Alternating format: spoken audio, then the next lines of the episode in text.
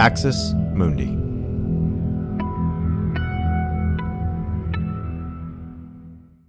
You're listening to an Irreverent podcast. Visit irreverent.fm for more content from our amazing lineup of creators.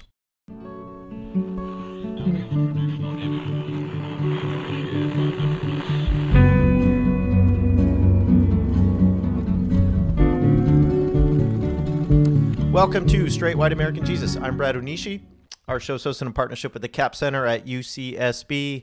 I have a special guest today who has stuck with me through some weird technical difficulties that are mystifying, and the universe is throwing all kinds of curveballs. But we're going to make this crossover happen because uh, we need to do it. Twitter demanded it, and uh, we're not going to let it go. So I'm joined today by Dr. Benjamin Park, who is assistant professor of history at Sam Houston State University. Dr. Park is a national voice uh, surrounding issues concerning American religion and politics, has written everywhere from the Washington Post, Newsweek, Houston Chronicle, Religion and Politics, Talking Points Memo, and many, many others. He is currently the co editor of the Mormon Studies Review and the author of two books uh, Kingdom of Nauvoo, The Rise and Fall of a Religious Empire on the American Frontier, which appeared recently uh, from W.W. Norton and Liveright, and his first book, American Nationalisms Imagining Union in an Age of Revolutions, was published by Cambridge University Press in 2018. Uh, and so, with all of that said, Dr. Park, thank you for uh, being here today. I really appreciate it.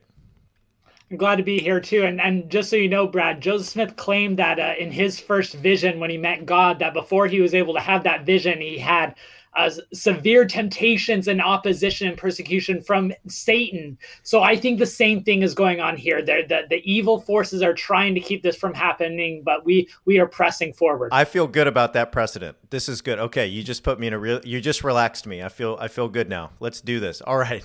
Um, well, I, I am not to lie. I have had people writing to me for uh, over a year now saying, "Hey, you, you all do a great job talking about Christian nationalism. You talk about white evangelicals."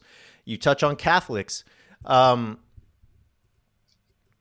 we really need more, though, uh, on the LDS Church, on the Latter day Saints. We need to understand what's happening in LDS politics, especially as it relates to Christian nationalism. You wrote an amazing piece for Religion and Politics in April. Um, and you really get into this issue by looking at the two senators, the two con- uh, contemporary senators from Utah, Mitt Romney and Mike Lee. Uh, for you, these senators represent uh, kind of two wings or two factions in uh, LDS politics at the moment, and uh, you really use them to open up some fascinating histories. I'd love to talk first about Romney. So you say Mitt Romney, and most of us are familiar with Mitt Romney. Ran for president. Uh, has some of uh, is in the top one percent uh, in the world in terms of hair. It's just some amazing world class hair. Um, you say he's positioned himself as a centrist figure on a number of issues, at times directly at odds with the Trump caucus. Uh, I guess if we can start with Romney, it seems like for you and for other historians, when people think of recent Mormon politics, they think of someone like Romney, kind of a centrist, stays out of the polarization and the division that is rife with in other circles, and kind of picks his battles and picks his spots.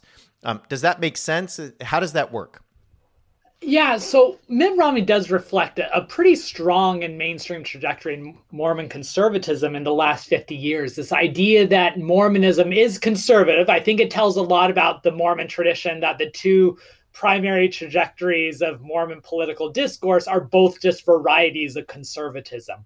And Mitt Romney uh, reflects that because reflects a sense of yes, we're conservative, but we're compassionate about it, right? We're we're we're very kind. We're willing to talk. The kind of the distro dis the difference between partisanship and collaboration. And uh, in Utah, of course, which is a Mormon dominated state, they even have, you know, phrases that go along with it. The Utah way of politics, uh, rejecting the divisiveness of the national stage. And Mitt Romney, I think, reflects a lot of that. I mean, I think it's significant that he was governor of Massachusetts, uh, otherwise very liberal state, to kind of reflect that he was a, a mainstream person. This is how you kind of picture a, a general stereotype of Mormons of yes, they're conservative, yes, they're white, yes, they probably don't align with a lot of progressive visions, but gosh darn it, they're very kind in their positions, uh, regardless. And I think I think Mitt Romney represents very much that kind of a, a mainstream image. there's there's a temptation for me as an outsider to draw a conclusion, and I want to test that conclusion on you because I, th- I think it's actually probably shallow and misguided. So, one of the things that I've thought over the last year and a half or two years is that a lot of Mormon politicians have been have been molded in that Romney kind of uh, model because if you are uh, part of the Latter Day Saints Church, in some sense, your identity aligns with what we think of as the dominant white Christian nationalist strains in the country. As you just said, you're white, you're Christian, your politics are very conservative, but the Latter day Saints have not been allowed the privileged position at the heart of American religious life that, say, the white evangelical has.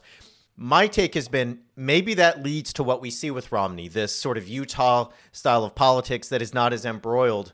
Um, does that fit at all? Am I? I mean, does that make sense coming from my kind of outsider perspective? Yeah, I think it is. For for over a century now, uh, Mormon politicians and Mormon leaders have bent over backwards trying to assimilate into modern day culture. Right? There's always been a sense that of of a suspicion toward the Latter Day Saints that even as they Americanize, even as they assimilate, I don't know if we can fully trust them. And I think this is especially true given that the cultural group that Mormons have, you know, attach themselves the most with are right wing evangelical Christians, who are those who are perhaps most skeptical of the Mormons' theological bona fides. So they're constantly, so the question is on what values, on what principles can we find a sense of, of collaboration? And for the Mitt Romney wing, that sense of collaboration is being much more open and inclusive while still being deeply committed to those uh, rooted uh, conservative values. I mean, I can tell you, I grew up in Southern California. I converted to evangelicalism in a predominantly white church when I was 14. And at our lunchtimes, there was often debates. I mean, like uh, biblical debates between Mormon teenagers and evangelical teenagers, and neither of them considered the the other as you know, quote unquote, real Christians or real people of the Bible, whatever. I also remember when uh, Mitt Romney visited Billy Graham uh, on the the presidential campaign trail, and as soon as Mitt Romney pulled out a station, it seemed Billy Graham's website had taken uh, the Mormons off of his list of quote unquote cults. And so there are some weird politics here. This leads us to the other senator of Utah, which is Mike Lee, a drastically different figure. Uh, I, I, believe he traded BFF rings with Ted Cruz at some point uh, two or three years ago. Uh, he is a lightning rod of a figure. He is not the polite um, guy that Mitt Romney is. How did how did Mike Lee come into uh, this prominent national role in Utah? Thanks for listening to this free preview of our SWAJ episode. In order to get access to the full episode and so much more, become a Straight White American Jesus premium subscriber by clicking the link in the show notes. It'll take you like two clicks, I promise. In addition to getting access to this episode, you'll have access to the entire SWAJ archive, over 550 episodes. You'll also get an extra episode every month, ad free listening, Discord access, and so much more.